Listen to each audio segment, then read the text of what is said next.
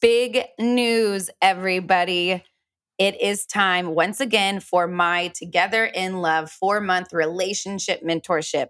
We had such an amazing time with such an awesome group of people from singles and couples from all over the world, from all different types of relationship constructs. And we went through a four month process to understand how to love ourselves authentically, how to open your heart to real love and what that really means, create relationships that leave you and even your current or your future partners fulfilled. And not only that, one thing that I hear more often than not from a lot of my clients is the fact that they don't have community, that they feel like their friends and family don't accept how they choose to live their life. And so I wanted to create a community of like minded people so you guys can support each other and know that you have your tribe and you have people who love you unconditionally. So, this is 16 weeks of conscious relationship workshops and coachings with myself and with some of the people who have been my mentors and who have helped me along my path. Um, you also get guest trainings from them. You get, like I said, one on one coaching and group coaching with me. I'm bringing on someone who I love dearly, Serenia Bryant, who is the co coach. If you're not familiar with her, go check her out on Instagram. She has so much information when it comes to love, sex, and relationships. And what I found so amazing about her, she takes these really um, challenging concepts that we can all relate to and puts them in easy to understand, digestible um, videos and tidbits that we can all learn from. So she's the co coach in the program. You also get the Facebook community. And because this time around, you get five expert audio trainings from the previous run of the Together in Love mentorship, which is huge. So go to the link in my Instagram, Wit and Love, and apply for the program. You can also go to the show notes at the bottom of this page and apply for the program there. Once you apply, I will review your application and get back to you to let you know if you've been accepted to hop on a call with me. But you definitely want to apply as soon as you possibly can because we have very limited spots and we only have a few weeks before the mentorship begins. So get in there, apply now. Let's kick off 2021 right. I wanted to talk to you guys about our new sponsor, Let's Get Checked. Now they're doing testosterone tests where I find this really easy because it's uncomplicated. They can send it directly to your door. It's in discreet packaging so nobody knows. You can collect your sample, you get to review your results, and then from there a nurse will contact you for a consultation over the phone and you get a prescription if you need. So, what's really great about this is that you're able to check where your hormones are at. And I know for a lot of us out there, including women, it's really great to know where your testosterone levels are, and for men as well. The first test that you get is your free testosterone, and that's the first biomarker that they test for.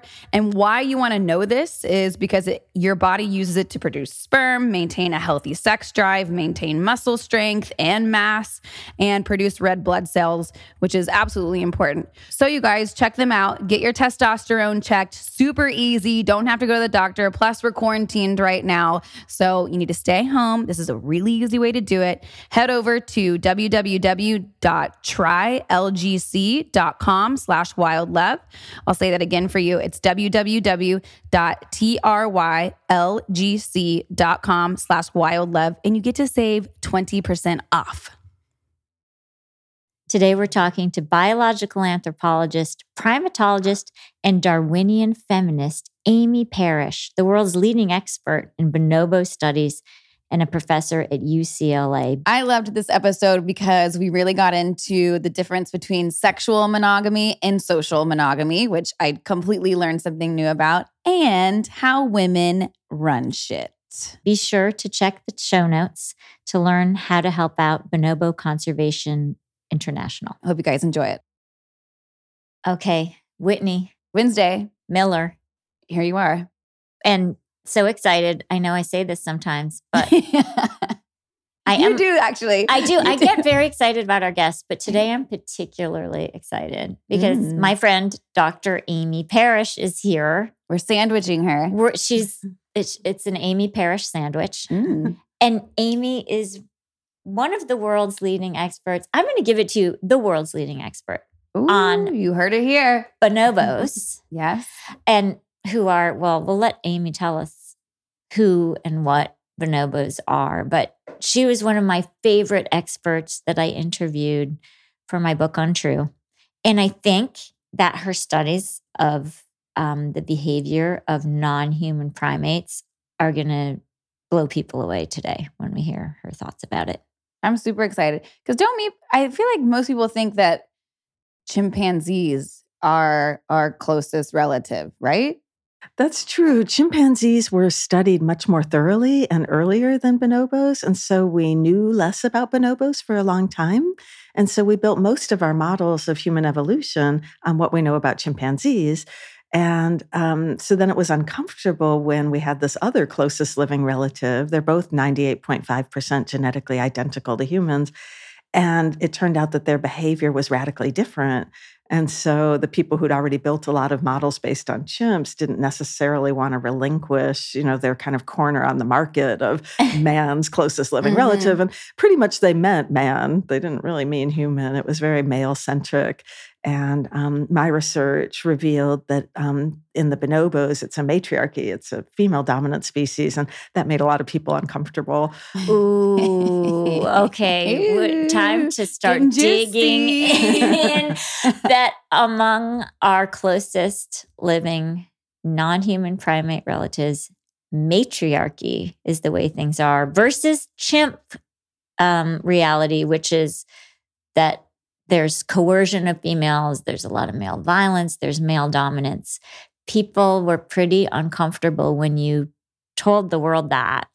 And can you talk about some of the responses within your field of primatology when you told them, look, um, basically, our closest relatives are a lesbian matriarchal hookup culture.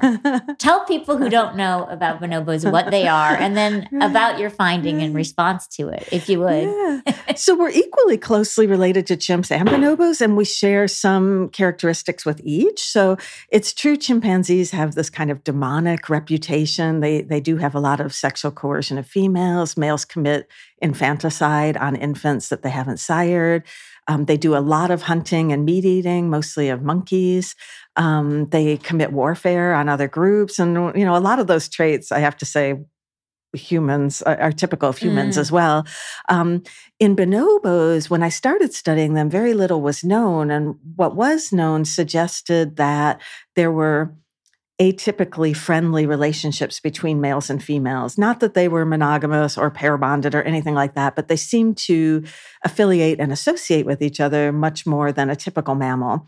And so I thought, well, that's pretty interesting. And it would um, make a really nice comparison for work that my undergrad advisor had done on baboons. So Barbara Smuts. Barbara Smuts, our mm-hmm. professor at the University of Michigan. Amazing. Love her. Yes. Go on. Yeah. So she had written a book, Sex and Friendship in Baboons, about heterosexual pair bonds in baboons. And I thought, well, this will be really interesting to look and see how that pattern compares with bonobos. But as soon as I started watching them, I realized that something far more interesting was going on. Unrelated females were playing with each other, having sex with each other. They're not really lesbian. Um, in bonobos, all individuals are, um, I would say, bisexual. So all individuals have sex with both males and females, but nobody's exclusively hetero or homosexual.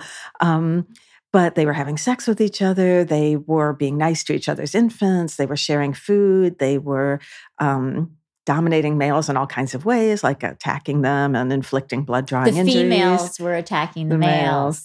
And nobody could make sense of that, right? Because that's so contrary to our narrative of what's normal or natural mm-hmm. in our mm-hmm. species. And so each zoo had sort of a a folkloric story about what was wrong with their particular male, right? Because something had to be wrong. So they would say, oh, you know, when this male was young, a female keeper took him home to nurse him back to health after an illness. And you know, she must have ruined him and made him soft and made him a pansy, pansy bonobo. Yeah. right, right. Which is really funny. And but I knew from working, I've worked with most of the world's um, uh, zoo population of bonobos that I was seeing the same pattern wherever there were multiple females, that they were having a lot of sex with each other. They were then um, being very nice to each other, forming these coalitions, and then using them to dominate males and have the power in the group. And so when I first proposed this, um, within the primate community, some of the chimpanzee researchers weren't really eager to hear this news. And so um, that flipped yeah. everything on its head. Yeah. right. And so one researcher Surprise, said, one researcher said, well, it's not.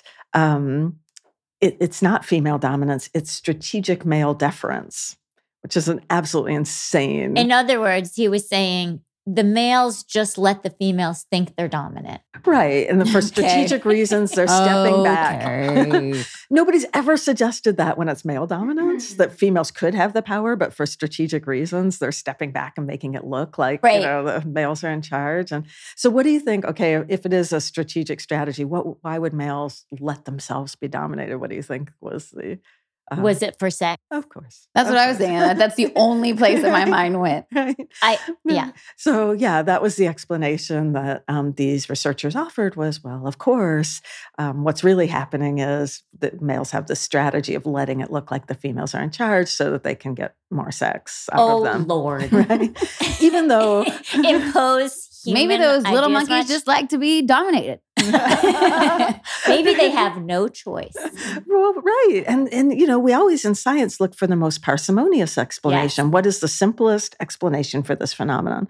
And it was clear that these males were incurring really heavy costs. Females were biting off toes and fingers sometimes. Whoa. Um, a lot of injuries had to be treated by the vets. In one case, they bit a male's penis in half. Um, and the fortunately, the vet in that case was a specialist in microsurgery.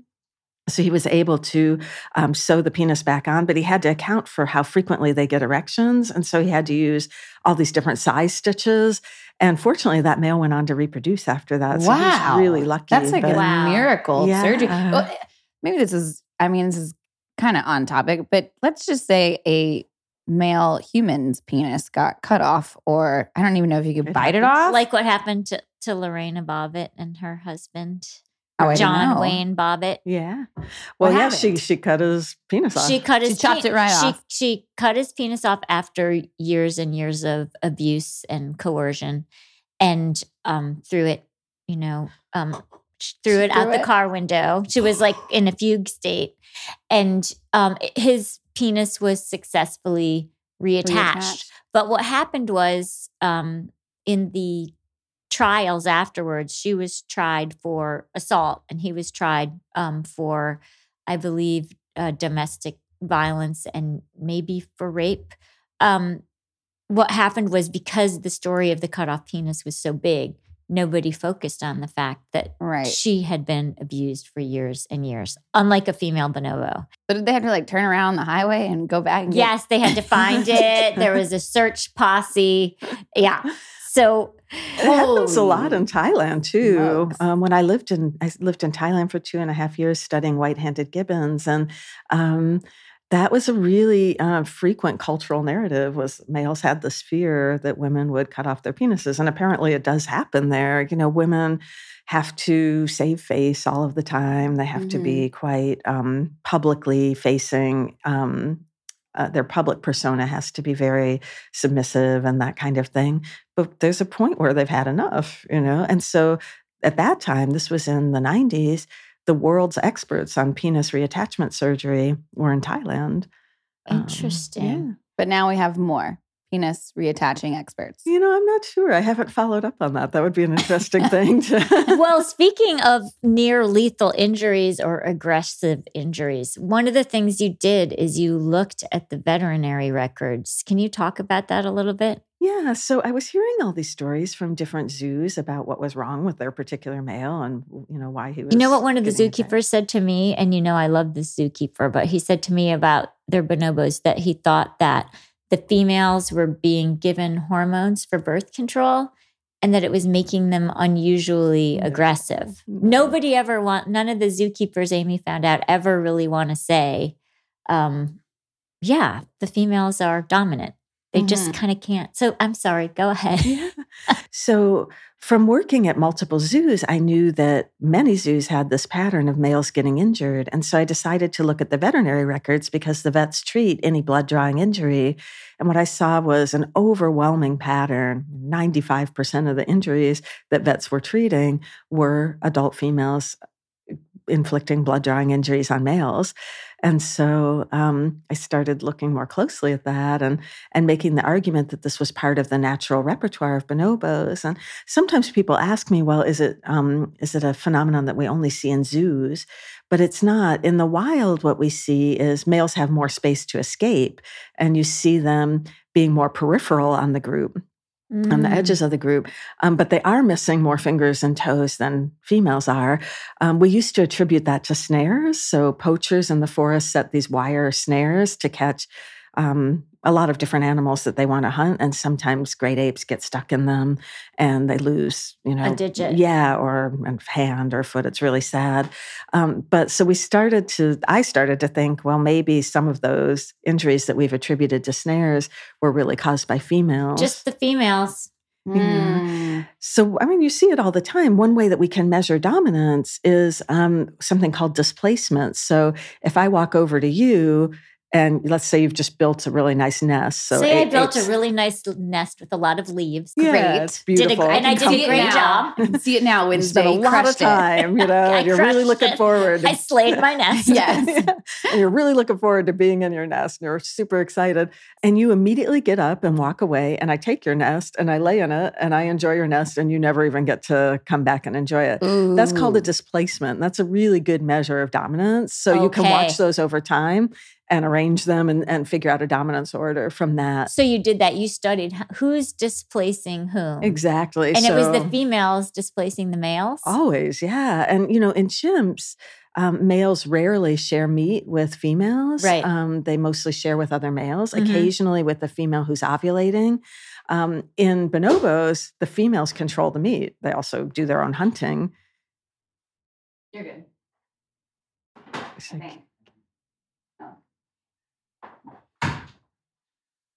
Okay. Okay.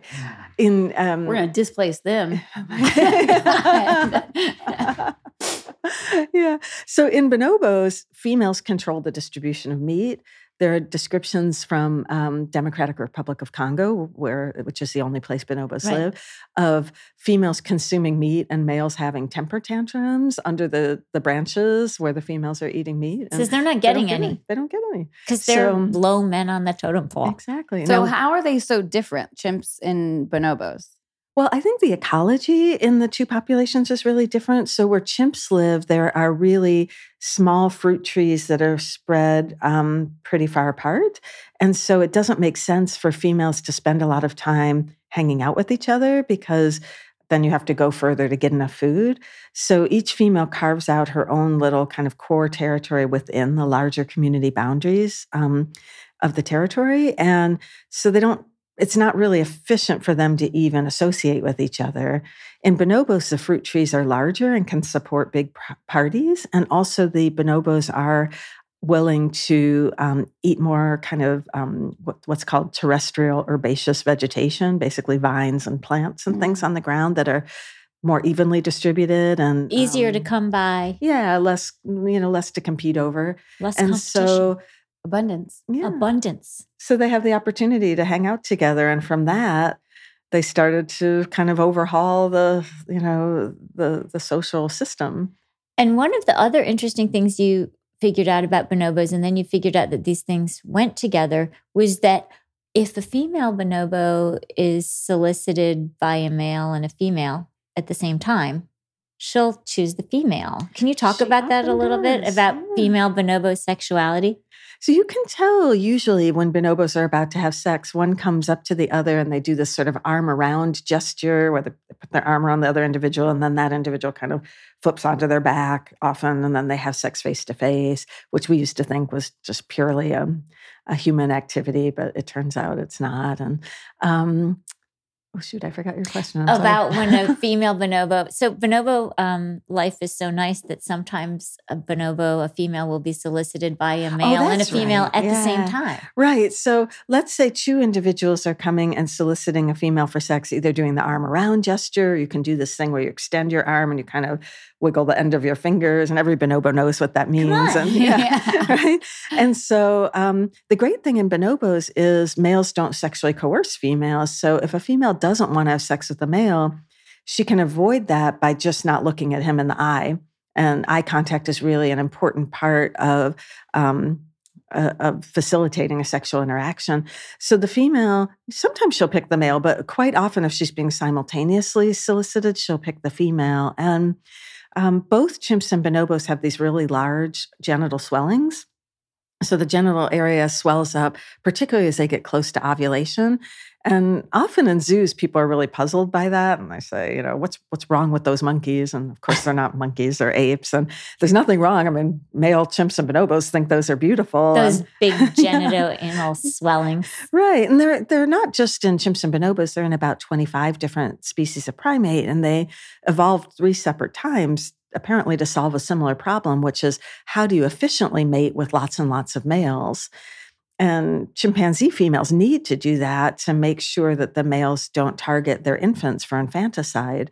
Males are less likely to kill a baby if it could be theirs.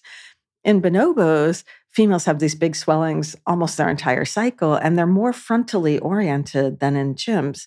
And the clitoris um, protrudes out of the swelling. It can it's made out of the same tissue as a penis, and it's it can all become erectile erect. tissue. Yeah, so they can have sex with each other, uh, females, and the the action of that that um, that sexual encounter is kind of more back and forth Rubbing. and in and out. So that would probably provide more clitoral stimulation than um, sex with a male, right? Right. And so I, that's my hypothesis for Your why. hypothesis is that the females are having sex with each other because it feels really good. Right. Because of those forward facing, richly innervated clits. Yeah. And that rubbing feels better than the intercourse. You also discovered an amazing thing about our very close non human primate female relatives, which is one of the things that they can actually use the clitoris for and do once in a while. Intromission. That's true because the clitorises can become erect to about two and a half inches. They can they can intromit them in the swellings of the other females. I'm not sure how appealing that is to another. fe- You know, that's still two and a half inches. I don't know. Um, it seems like more of the external rubbing. The external um, rubbing is the thing, but once in a while, Yeah, they use their own clitoris as a dildo. Yeah. Or as, wow. Yeah. I love that. Yeah. Look at them getting creative. that's very creative, right? Mhm. Okay, so you discovered these things about um, female bonobo sexuality and power. How are they linked? That female dominance among bonobos and female sexuality, how do they go hand in hand? So it's really rare in mammals for unrelated females to get along. So either they tolerate each other or they avoid each other or they're very aggressive to each other, but it's super rare for in mammals unrelated females to have any kind of sustained relationships that might be something that we would characterize as a friendship. So I was struck right away that females were being so nice to each other and to each other's infants and not being competitive Hanging out. yeah, yeah, sharing food, playing with other, you know, mothers' babies. You hear about strong female relationships, say in mice or in lions or in giraffes, where even females will nurse each other's babies, but that's Mhm. always in the context of kinship. So those are always, you know, nieces and nephews and cousins and stuff like that Right. that you're helping out. And it just doesn't happen in mammals, except, you know, in, to some extent in humans and to a very large extent in bonobos. So it was fascinating for me to notice that pattern and then try to figure out how they do it and why they do it. And part of how they do it is by having sex with each other. So it helps to reduce tension that might exist over things like um, negotiating um, feeding time. So if you have um, keepers providing a lot of food, typically in other species, there would be a lot of aggression over that food, and you would have to throw the food to different individuals to make sure the lower ranking ones get something to eat. But in bonobos, they have sex with each other and then they peacefully share the food. There's still, you know, some like minor squabbling. And of course, if you have a chance to have fruit in both hands and both feet and kind of hobble off with it, you you will. But That's what I like to do. Stuff your cheeks full and just kind of walk off with as much as you can.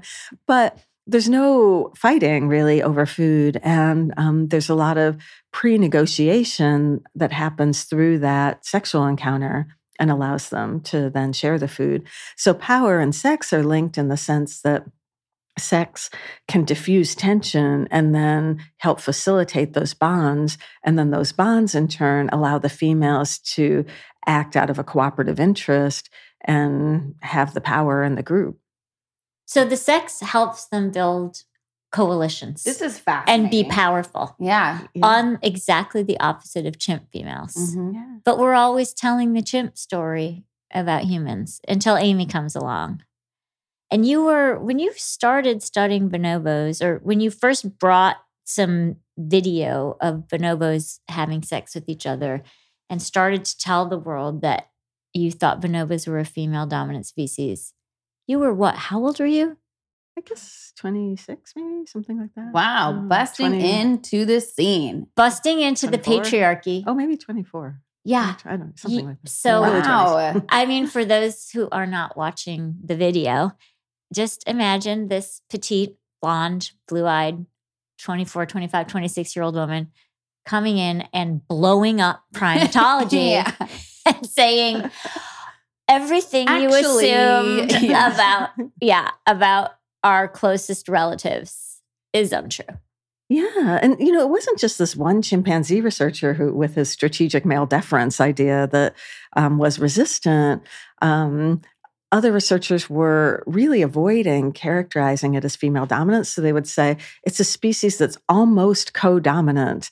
Or, but this is science. You know, you test things and you you apply a, a statistical Right. test to it, and you figure out is that the the explanation that's most reasonable or not. So we're going to great lengths to try to avoid calling it a matriarchy or female dominance. So um, at one of the um, the zoos where I worked, they would give people tours. And when they would get to the bonobos, they would say, This is an egalitarian species governed by the females. Well, that's not egalitarian. If it's governed, egalitarianism. if it's governed by the females, right? That's Right. that's a matriarchy. Um, so there were those kinds of reactions, you know, both from the public and from other scientists. I I took my first um, videos of sexual behavior home and showed them to my godparents, you know, over Thanksgiving or Christmas or something. And, and they're not super religious. It's more like cultural, you know, cultural religious affiliation. But nonetheless, we sat on the couch and they looked kind of stunned and they said, Somebody gave you a grant to do this. um, yes. And then we went to the Understanding Chimpanzees conference, which was held in Chicago and was a fantastic event. It was about 300 chimpanzee and bonobo researchers. This was in 1992 and, or maybe 91. when people knew hardly anything about That's right. That's right. And Jane Goodall opened, you know, the session, and um, she just walked up to the mic and began pant hooting, you know, which is a chimpanzee greeting. And Will you she's do one for at- Yeah. I can try, but I can't do it the way she can. So it's sort of like ooh, ooh, ooh, ooh, ooh, and then it ends in this giant scream that I can't do. But yeah, there you go. That's pretty Love it, good. Wednesday. Oh my god! Wow. Awesome. You don't want to hear my howler Oh my god! I do. That was so awesome. Hit us with it. with the howler monkey. Yeah. Sure.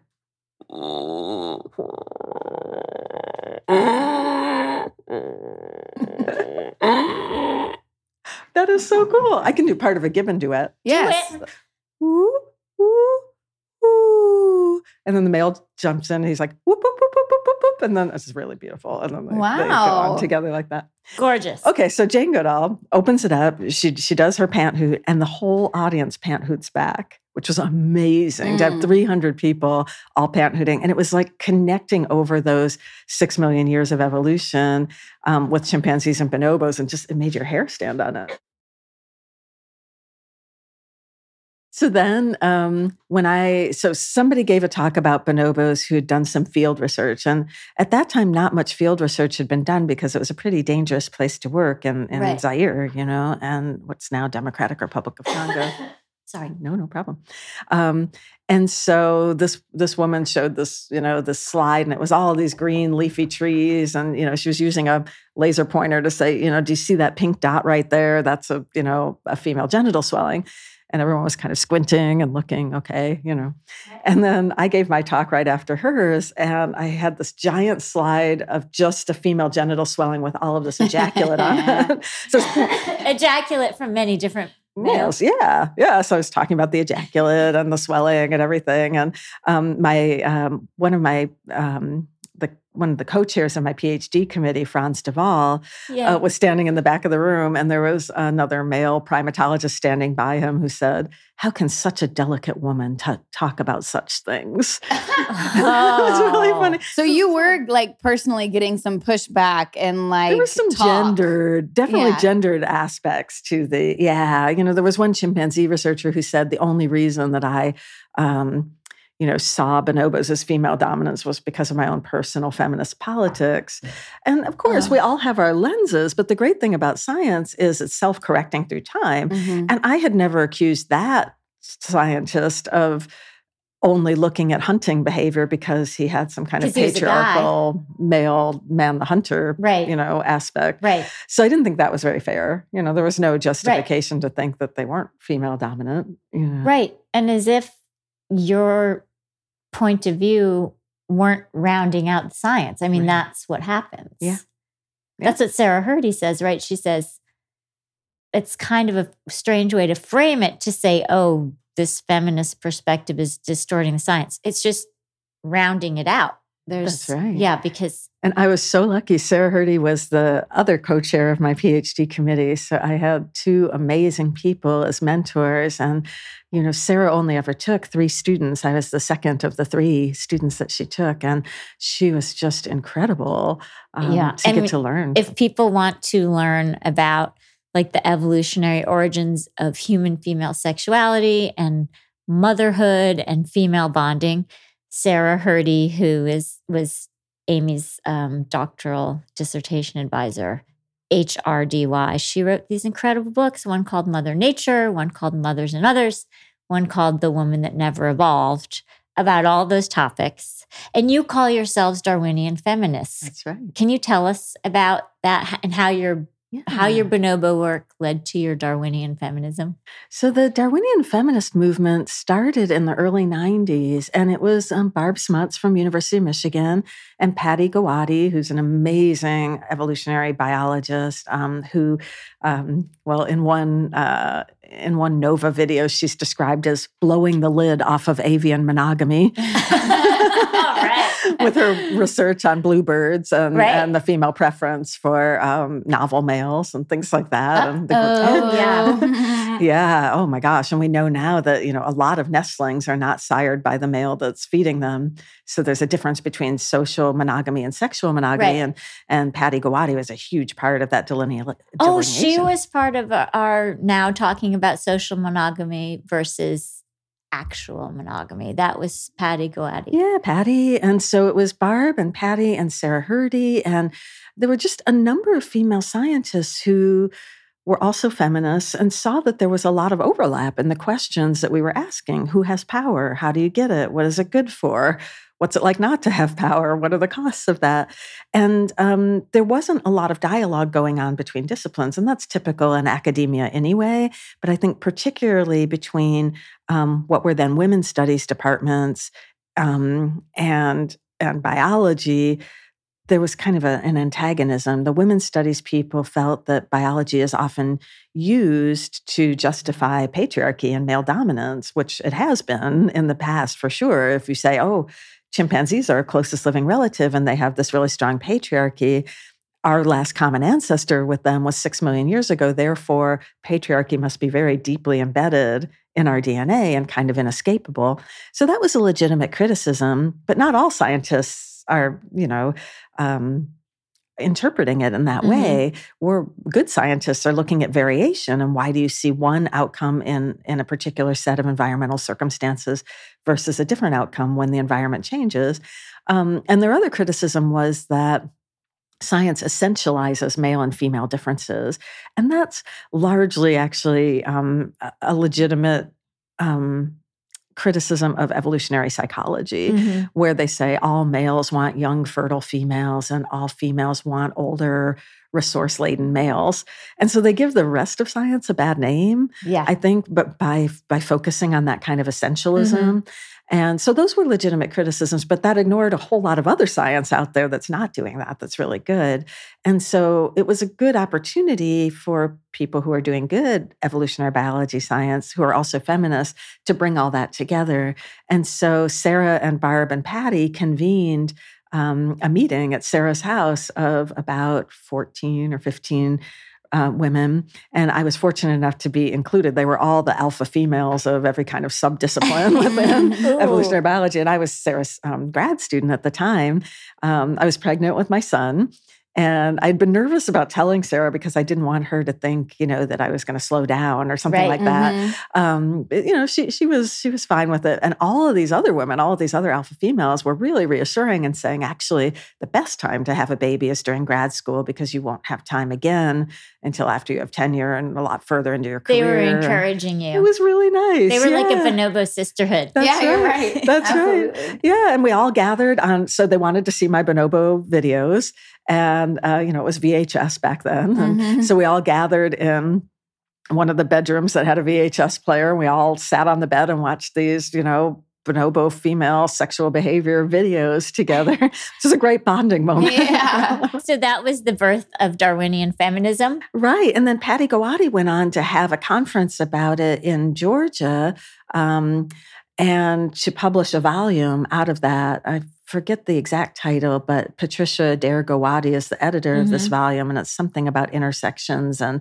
Darwinian feminism. that, yeah. It's a beautiful book, really um, a great read. And so they were pioneers in this field. And, Right. um, so we've actually had some real important updates to sexual selection theory since the early 90s with these amazing Yeah. women. Well, And it's you- all ignored. Yeah, it's a lot of it is ignored. Although I feel like these ideas are getting more mass cultural traction now, a little bit. But it, what you guys really basically did, if I understand correctly, is you wanted one of the things that you all did was you looked at the role that female sexual and maternal behavior plays, and that it plays a has played a huge role in evolution female strategizing, female maternal behavior, female sexual behavior is driving so much of evolution, but everybody was looking at male behavior.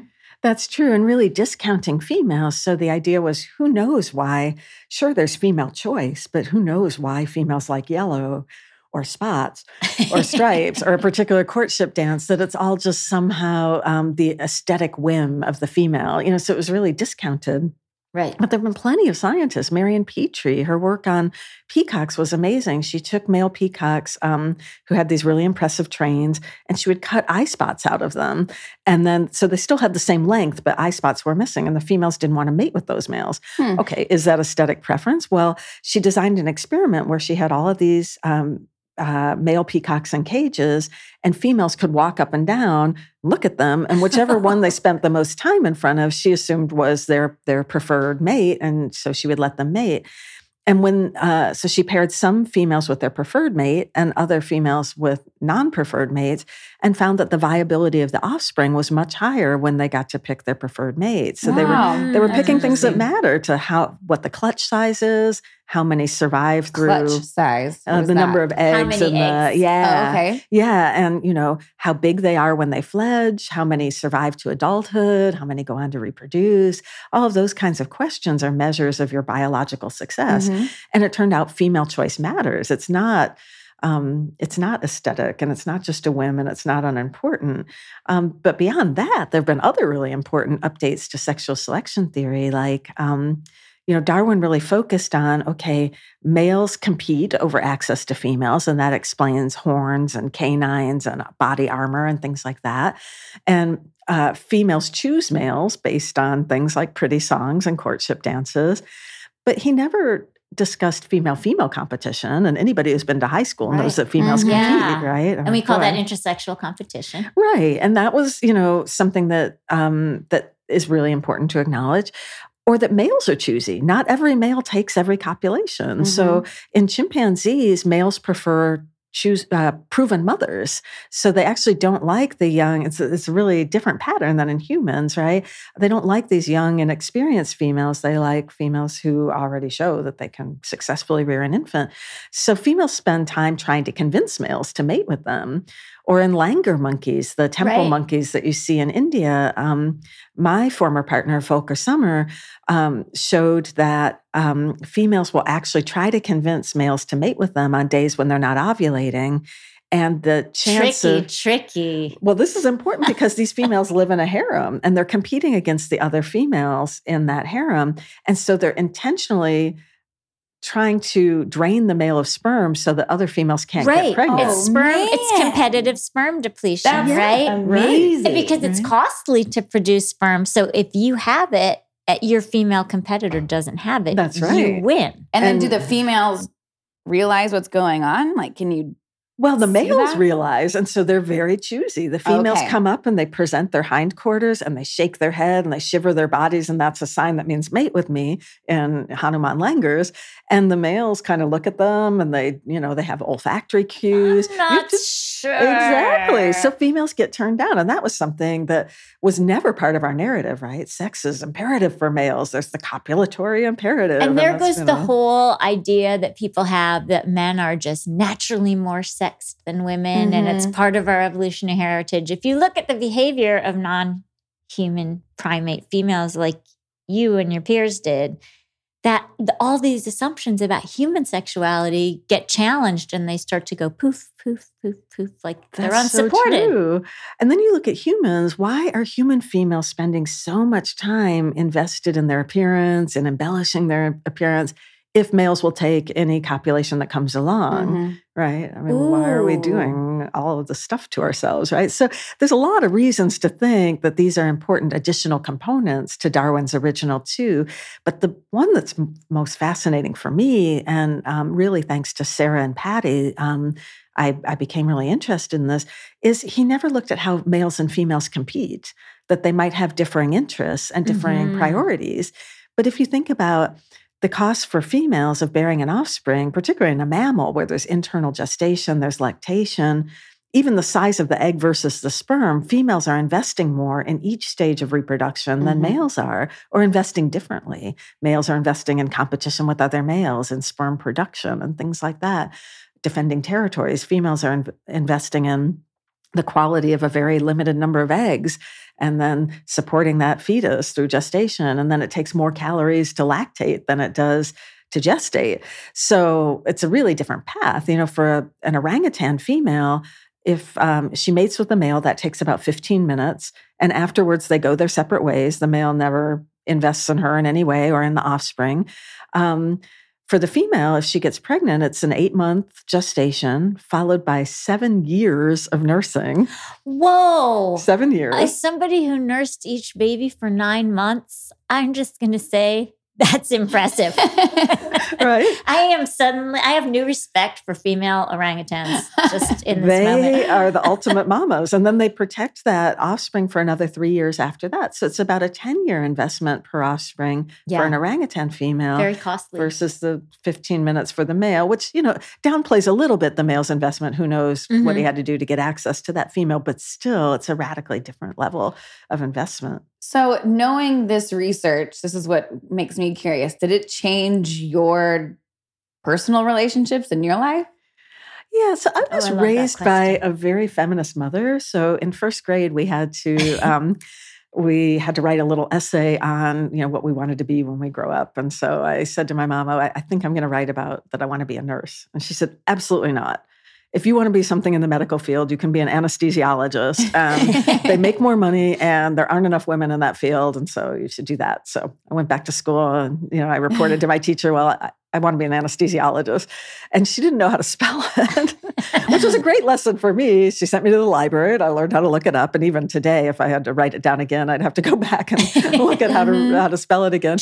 But um, so you know, I was definitely raised. You know, I remember at one point in high school, um, you know, uh, working at the polls with my mom, and um, uh, she said, "Oh, you know, Amy, you could be a senator someday if you want if you want to." And I said, "Only a senator?" I was I was deeply indignant at you know that she would think that senator president?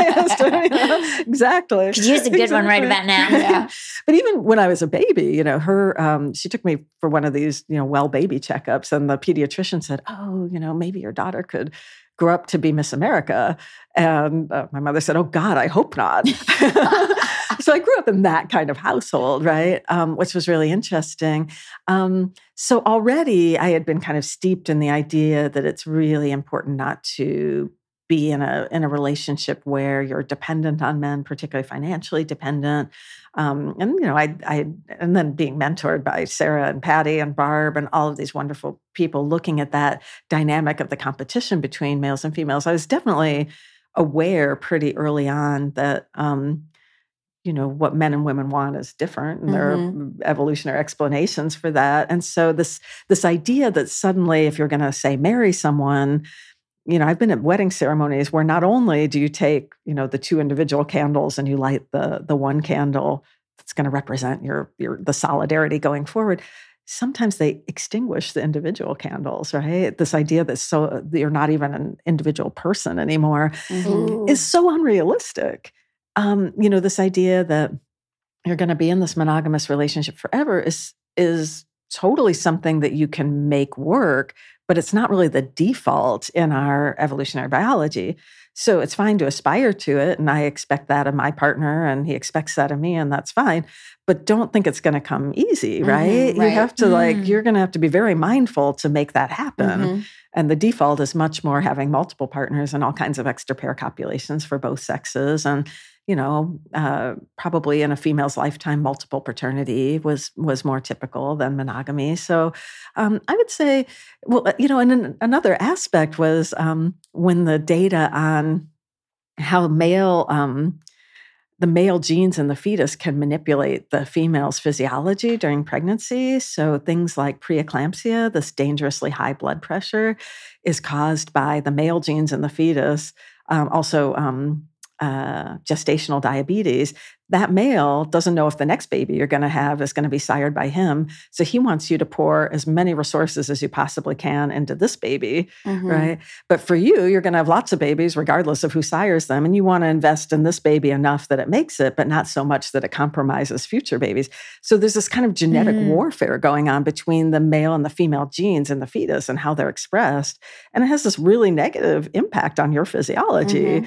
And so knowing that really changed my feelings about you know pregnancy. And, we think motherhood's all warm fuzzies, oh but gosh, like but there's a war going on right. in there. Is that called maternal fetal microchimerism? Is that what we're talking um, about? I'm not sure that that's the right term, but it's the genetic imprinting, right? Right, okay. which can come from either the chimerism. I think is a little bit different, okay. which is also fascinating. So, but there's this fascinating war going on between right. mother and fetus, right. even during gestation. Which... Well, and after you've had a baby, after you've had a pregnancy, um, that that the male who sired your babies uh, genetic material material can be picked up in your body like it's there for life right. right? It's so yeah it just changes. And you know i mean, I, I really uh, love my partner and and we have a great relationship and i've had you know great partners before him and i'm really grateful with um, the father of my son that we have a really cooperative relationship and are still really good friends and we still take our son on vacations together and yeah. you know that makes it really nice there's no reason to be hostile about it but um, yeah i think it probably changed my idea of you know my expectations of whether things are going to endure um, and and what the dynamics are going to be within the relationship and then how clear you have to be about what kinds of expectations you have around um, sexual interaction. Mm-hmm. Well, something I did want to go back to because I'm not super in the know about this is what you were saying about socially monogamous versus, versus sexually sexual monogamous. monogamous. Will you explain right. that to right. our listeners? Okay, so um, I spent two and a half years in Thailand um, with my son's father studying white-handed gibbons. And what was known about gibbons at the time, they're another ape. They're an Asian ape. They're the ones with the really long arms and, and the, the, cool duets. They're really cool. Um, what was known about gibbons at the time was that um, the typical social pattern is one male living with one female, and then there's some associated juveniles and infants. And for the longest time, people would hold up gibbons as this example for humans. That, for know, humans, that okay. they're lifelong monogamy. Right. Mm-hmm. Right. So sorry to interrupt. No, no, Go no, on. That's true. And even though they're not um, particularly closely related to us, I mean, you know, it kind of goes chimps and bonobos are our closest relatives, and gorillas and orangs, then would come gibbons, right? So it's pretty far back. But um, they're like anything, lifelong right. monogamy. there, there it is. Just an example. yeah. But nobody had um, had studied gibbons, um, multiple groups of gibbons at once. They'd kind of either done a survey where you walk through the forest and you say, okay, there's a group, and there's a group, and there's a group, and you write down all the compositions, or you study one group for a couple years. Um, but if you only study one group, it's going to change their interactions with other groups because this group has these weird humans following it around, Sure. right? So, um, so this was mo- mostly the work of my partner and his students. They um, started getting multiple groups of gibbons used to having humans follow them, and what they started to see was that um, after these morning duets that males and females did in the morning. The male would disappear, and everybody had interpreted that as, "Oh, he's off defending the boundaries of the territory for this for this pair bonded couple that that, that he's part of." But while he was gone, the neighbor from next door, the neighboring male would come in and sit right by the female and right by the infant. And, you know, the researchers are holding their breath because when you see something like that, often that male will kill that infant that he hasn't sired in many species. But these males didn't do that. So that suggested that there might be some Hmm. possibility they'd sired that infant. So then we started to think, well, where is that male who is presumably off, you know, defending the boundaries of the territory? Might he be next door with that other female? And so that led to this distinction between sexual monogamy, which is who you have sex with, and then social monogamy, um, which is who you live with, right? So you can live pres- with what you're partner. presenting and what you're doing, Right. right? Right, right. And so I wouldn't even call one actual monogamy Mhm. because they're just different. They're referring to different things. One is about your sexual behavior, and one is about your, um, you know, your social arrangements Mhm. and who you live with. So a lot of white-handed gibbons they live with one partner, um, but they also have sex with other partners. You know, when when the opportunity. Right. So, you Mhm. know, a lot of us aspire to sexual monogamy, but what we're able to do is social monogamy. Mm-hmm. And That's true. Yeah. And then, you know, you have these times when one or both partners might have what are called extra pair copulations, and they might be uh, condoned or they might be sanctioned, they might be Mhm. secret, they might be out in the open, um, and they can be, um, you know, kind of episodic and or they can be, you know, more enduring. And so, I mean, if you look at most of the world, the expectation isn't even monogamy, right? Particularly Mhm. for males. I mean, right. you know, And what your research has shown is we shouldn't presume that monogamy is any more natural for females, among other Well, things. exactly. And I would really credit Sarah Hrdy for that in her book, The Woman That Never Evolved, to really show that, um, you know, the title refers to this idea that Darwin and lots of other scientists had had painted a, a picture of females as coy, as passive, as uninterested in sex, that, you know, the female would endeavor for a long time to escape or would p- pick the male that's least distasteful, you know, language like that. Um, which really gave you the idea that females could hardly bear sex. It was right. And, Wow, you know, did they ever meet a female Langur? Right. Well, then, if that's true, if all of that is true, why have we rem- we removed the clitorises of 100 million women Mm. worldwide to date? Right? If Right. females really don't like sex, you wouldn't have to remove Why their are we trying clitorises. so Yeah, you don't need to to do that. contain and coerce Right. them, Mhm. right? So what it turns out is that all of that is kind of part of a, a social agenda to make women believe that it's unnatural to like sex because you want them to do what patriarchy wants them to do, which is to be passive and non-competitive and you know swooning on the couch and you know, Coy. lay back and think of Mhm. And England choosy. you know, Coy and kinds of- choosy and disinterested. Yeah, I like the way Amy helps us understand that contemporary human females who are interested in polyamory or who are struggling with monogamy or maybe want an open relationship. I love the way your work helps us normalize that and understand that that Mhm. too is part of the evolutionary script of human female sexuality. Like Yeah. that's part of it. And it's like, let's just understand the information and realize that what we've been fed may not be accurate. And That's so right. let's have the information. And then, like you said, you can choose what What you y- wanna do. agreements you have in your relationship. But let, let's be real. Let's be real. Okay, I want to talk about one thing that you haven't talked a lot about yet. You let me write about it a little bit. But speaking of rewriting the script about sexuality and male and female, um, presumed male dominance and presumed female subservience, you discovered something about bonobos and female dominance in bonobos that was really shocking to me when you told me about it and has shocked other people after I wrote about it about female bonobos sexually coercing males.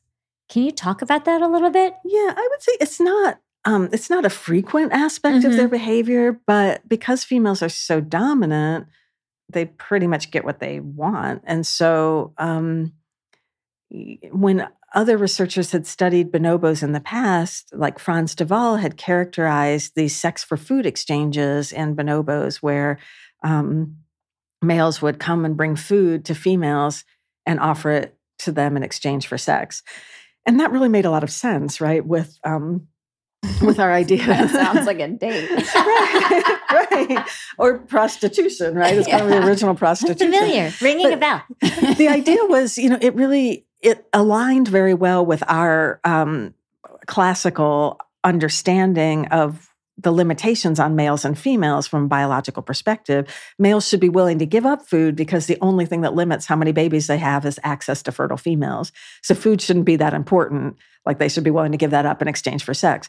For females, they're going to have a set number of babies, you know, um, regardless of how many males they mate with, more or less. There's there's some caveats to that, but you know, the idea was that they didn't get the same benefits of mating with lots of partners that that um, males did, and so they should care about food because they have a limited number of babies, and so this exchange made sense, right? Um, so when I started studying bonobos, the females had matured and they were definitely dominant over the males. They didn't need males to give them food. They took the food that they wanted. Um, and so males would come to them and offer sex in exchange for food. So it showed that gender roles weren't set in stone, that it could be either sex that um, wants wants sex and either sex that's willing to make a uh, to to find a currency to make that exchange. So that was really um, interesting. And it, so that goes to your question um, about female sexual coercion because when males get um, excited about anything, food um, or tension, they get erections. When they're stressed. Yeah, right? any kind of stress or yeah. So um, females were kind of you know demanding. If males wanted food, they were demanding sex. So that worked out okay. But sometimes females wanted to have sex with males, and they were really nervous because females can hurt you. Um, so they have erections, and these females would just kind of follow the males around. You could see the male looking over his shoulder and crouching down and acting submissive and doing this grimacing. It's like, please don't hurt me and stuff. And, you know, a couple times I saw a male just like lie down on his back and the female mounted him. So to me, that really looked coercive. Like the male didn't want to. He Mhm. tried to remove himself, but eventually it was just kind of like, go ahead.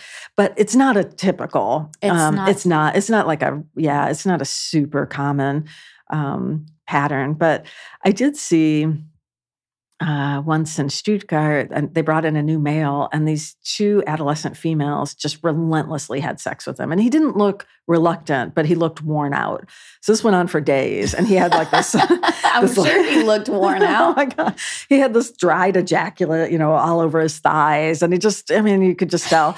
Um, but he wasn't he was it looked like he was a willing participant in all of that. And then there was one day when one of the females just turned on him and started attacking him instead. And the other adolescent female looked really surprised like oh wait what's happening now? What are we doing now? And the, the attacking female looked at her like well you know are you in or are you out? And so she jumped in and started attacking him too. And that you know was hard to watch. And i mean we have a lot of sympathy for these males but one of the interesting things is how much more sympathy we have for males getting attacked than females getting attacked. So Mm. um, when males are attacked, it's like, oh my God, we're going to have to make some intervention in the group. We have to give females timeouts when they're behaving Mm. aggressively. We have to separate the males at night. If it's male chimps attacking female chimps, well, that's how chimps are, and that's part of their natural behavior. Wow. wow. So it's a really interesting difference. So that was just a, a rare instance where I was able to see females kind of turn on that switch of, yes, we like to have sex with you, but we're also going to remind you of your place in this group and who's in Right. charge. I love the way you are challenging our most basic understandings about not just who animals are, but our evolutionary heritage and who Mhm. we might be. So thank you for that, Amy. Yes. Absolutely. It's so fascinating to hear. The connections Yeah. are really deep and profound. And um, how can people who are listening and want to know n- more about your work, where can they find you on social media or uh, at Dr. Amy Parish on Twitter. And um, I I tweet about bonobos and politics and women and um, other cute animals. So All the good things. so find her there. Thank, Thank you you, so Amy. much. Thanks, this has Amy, been wonderful. for having us. Love Power it. to the sisterhood. Woo! Bonobo Sisterhood. yeah. We need Darwinian feminist t-shirts. We do. I'll That would make be them. Wonderful. Okay. I love that. That would be great. I want one. I Put feel like we my could do a whole like bonobo t-shirt Yeah. kind of That's true. vibe. Yeah. That's true. Yeah, Dar- yeah, we could do one t-shirt that's Bonobo Sisterhood and one that's Darwinian Feminist. Mhm. And you know they need our help. The bonobos really need our help. Oh, There's maybe only we should keep recording this. Let's just Okay. do a quick thing because then we have to record our introductions. But Oh, let's sure. do a quick thing about them if people want to know more or get involved. how they can. Amy Parish works with the Bonobo Conservation Initiative. Can you tell people a little bit about how they can help the Bonobo Conservation Initiative? Sure. So, Bonobo Conservation Initiative is an organization started by Sally Jewell Coxe, who had worked for National Geographic and learned about bonobos probably 20 years ago and just said, I'm going to quit my job and save bonobos. And, you know, people say things like that, but she actually went she and actually did did it. it. Mhm. And so she works in Democratic Republic of Congo, and she has been key to getting the Congolese government to commit to preserving 9 million acres of rainforest for the bonobos. And this is crucial because there are less than 15,000 bonobos left, and people oh, hunt them and eat them. It's like cannibalism. They're, you hmm. know, it's like eating another human. The It's bushmeat really bad. And they can't bounce back. They have a four year interbirth interval. And if you hunt them, then they can't recover from that in, the, in their population. So that's the only place they live. They need our help. BCI is doing amazing work, and you can find them at bonobo.org. And um, you know, you can you can try to go on an expedition. You can um, you can donate. You can not get the latest greatest cell phone every time a new model comes out or a new laptop because there's a mineral in that called coltan which is mined out of the forests where bonobos and gorillas live and um, the miners kill the bonobos and gorillas in the process Oh, no. their water gets poisoned and you know it's some mineral that we need to conduct things in our electronics but we need to lobby our electronic companies to come up with a another solution to that we need to hang on to our own electronics as much as possible and we need to donate to help the bonobos so that they can live on this earth as well and, and that we don't you know ruin things for everybody else For our closest relatives. Mhm. Give it up for your closest relatives. Yep. Check out Absolutely. Bonobo Conservation International and hold on to your iPhone for God's sake. absolutely Thank you, Amy. thank you Hey, we hope you enjoyed this podcast. And if you did, it would help us a lot if you would leave a review. Yeah, leave a review, subscribe. We want to know how you guys felt about the episode. It really helps us out a lot to continue the success of the podcast and keep spreading our message.